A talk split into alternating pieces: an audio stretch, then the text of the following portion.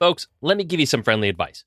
Do not be the creative who spends thousands and thousands of your hard earned dollars on equipment each year without spending one penny on your marketing. If there's ever been a time to rise above the noise and do something just a little bit different to impress your leads and wow your clients, I would say now's that time.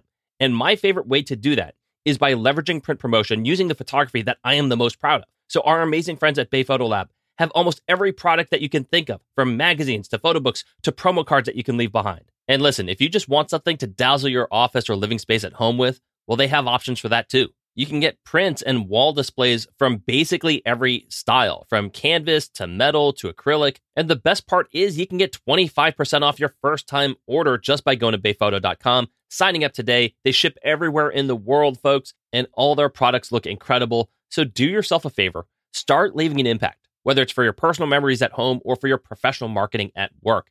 Bay Photo Lab, designed by photographers for photographers.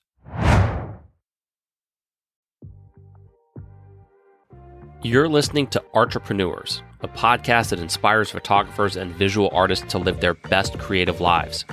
My name is Michael Durr, and I am a full time photographer with nearly 10 years of experience in the freelancing world.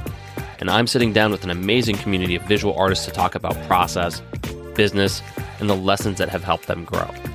So let's get to it. Entrepreneurs starts right now.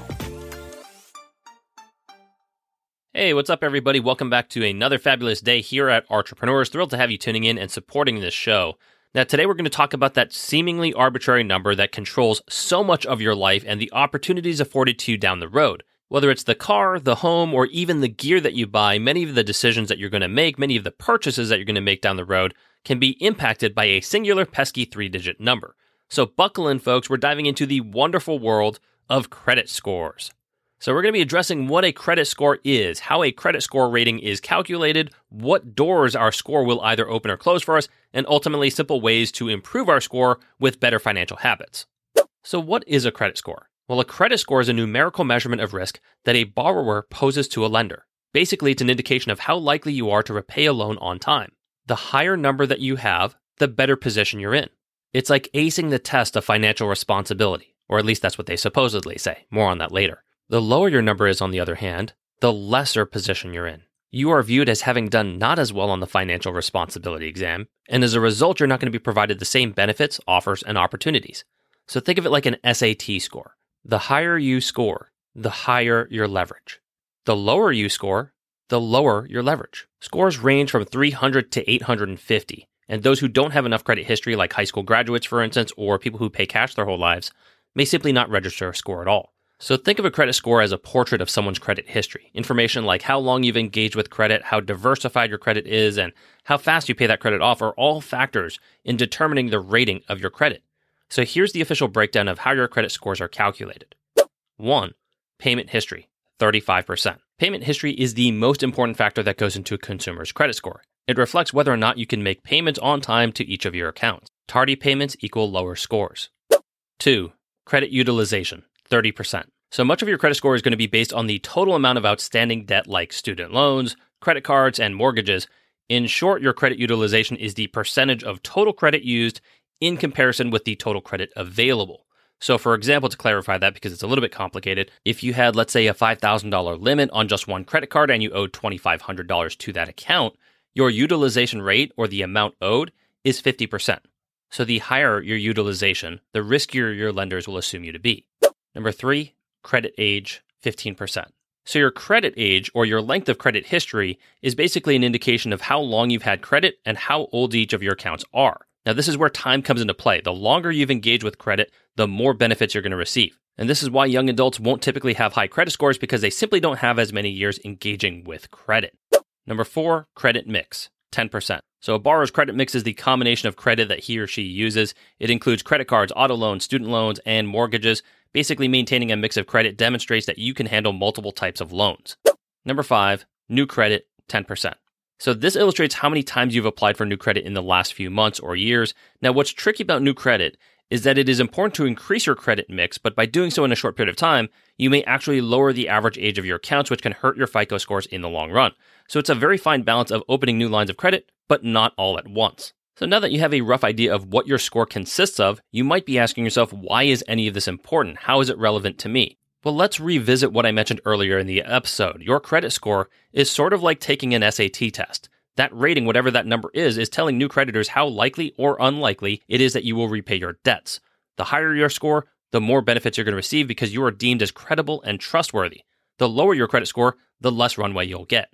So let's use this as an example. Let's say if you're applying for a new credit card because you want to receive higher rewards and sign up bonuses, a healthy credit score is going to improve your chances of receiving that credit card while also giving you a higher credit limit, which is simply the maximum amount of credit that a lender is going to give you. So let's use a couple different examples here to illustrate this. Let's say Frank is going to apply for a new credit card, but he's got a credit score of 550.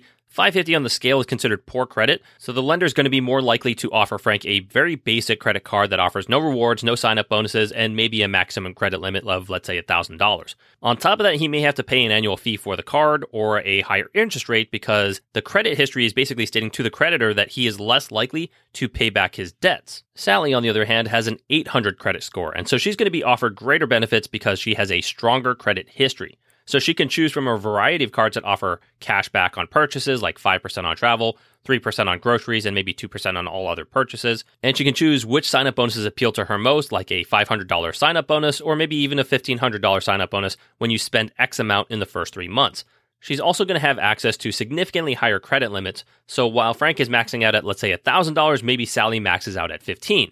This access is going to allow greater opportunities for you as a creative to front production costs to get jobs done. It's one of the critical aspects of being a freelancer in the first place. If a client asks you to fly out to California to do a job on net 60 terms, what that's effectively telling you is that you need to front flight, hotel, food, and rental car expenses two months before getting paid. So your job is to be able to get that job done, which you can't do if you have really poor credit. Now, it's not just about the credit card approval or the lower interest rates or the higher credit limits that are going to be the only benefits to having good scores. It also helps out for the largest purchases that you're going to make in your life, which tend to be around home and automotive. For instance, getting an apartment can be notoriously difficult if you have poor credit. And when it comes to home purchasing, having an excellent credit score versus having, let's say, an average credit score can ultimately translate to you receiving better loans that could save you thousands upon thousands of dollars over the lifetime cost of the loan. So here are a couple stats from the folks at NerdWallet that sums up how much extra you may be costing yourself with lesser credit scores. They state that someone with FICO scores in the 620 range would pay $65,000 more on a $200,000 mortgage than someone with a score of 760. And a 15 year home equity loan of $50,000 would cost a low scorer $22,500 more than someone with high scores. That's just incredible. A mere 100 point difference in credit scores could cost you a down payment on a house or a college tuition or a brand new car. And speaking of, car loans can be equally as bad. They stayed on a five year, $30,000 auto loan. The borrower with low scores would pay about $5,100 more. And if that weren't good enough, car insurance companies oftentimes penalize people who have low credit scores with higher insurance premiums. And so, if you happen to have a low credit score, folks, don't take this personally. You can build this back up rather quickly with a few basic practices. And here are some of my personal favorites. Number one, make consistent on time payments. Now, if you're going to engage with debt, prioritize paying off said debt. It's as simple as that. Now, if you're in a fair amount of it, I would suggest paying twice a term to accelerate killing it off. But at the very least, automate all your credit card and loan payments for the minimum just so you never accidentally miss a payment. Remember, 35% of what actually influences your credit score is how punctual you are. Number two, pay more than the minimum. Now, I just told you to automate minimum payments, and here I am telling you to pay more than the minimum, so what's going on? Well, automating the minimums is effectively the minimum. It's covering your ass. It's the least you could do. It's a safety precaution but it's never going to accelerate your debt killing and credit score raising stature. If you only paid the minimum, you're going to be in debt for a lot longer because only a small percentage of that minimum payment is applied to the credit card's principal. The remainder takes care of the accrued interest and fees. So here's a stat from Experian.com.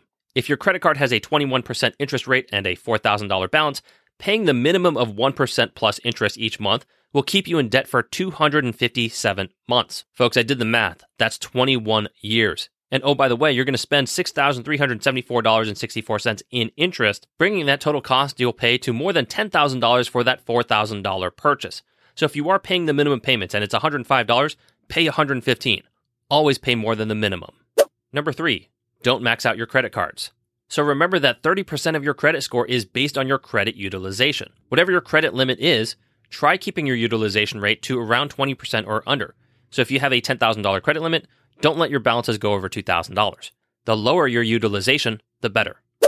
Number four, keep your accounts open. So remember that 15% of your credit score is based on the longevity of your credit age. So even if you don't use a card anymore, like that old Banana Republic card that you applied for when you were in college trying to save 30% on a sweater, keep it open. And number five, minimize your discretionary expenses. So the fastest way to improving your credit score is to clear off all your debts and maintain a good pattern of timely payments. This can be accelerated the less you spend on impulse purchases and retail therapy. If you focus on essentials and killing off debt, you'll increase your score quickly. Now, folks, the FICO score is not an almighty deity to pay all your time and attention to, nor is it the only indication of a good financial practice. You can actually have a credit score of zero because you elected to pay for everything in cash and never rely on using debt. That would actually make you incredibly financially disciplined, even though your score might shut a lot of doors on you.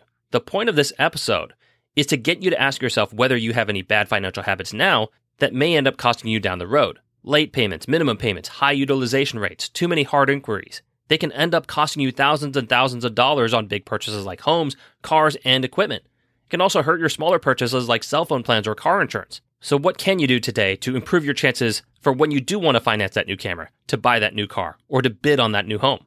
You see, this doesn't just apply to your photography career, it's about your life. And I believe you can support your personal and your professional lives a little bit better just by knowing how the game is played. So I hope this episode gives you a little bit of food for thought, folks. Thanks for tuning in and supporting the show as always. Remember, we are on Entrepreneurs Pod on Instagram. I'm out of here for now, folks. Have a great night, everyone, and catch you next week. Hey, everybody, this is Michael Durr. Thank you so much for making it all the way to the end of the episode. I hope you'll follow, tag, and engage with us on our Instagram account at Entrepreneurs Pod. We've also launched our website, entrepreneurspod.com. It is the central hub where you can sign up for our newsletter, read our blog posts, send us voicemails, and even access discounts from our amazing affiliates. It's also the perfect spot to shout out entrepreneurs with what would be an immensely appreciated five star rating and review. And if you're feeling extra generous, you can even make a small donation that's really going to help accelerate the growth of this podcast. But no matter what you do, folks, I just want to say thank you so much for supporting this program. There are a lot of great photography podcasts out there, and I am just grateful to have gained your trust even for a moment. Take care, everyone. See you next week.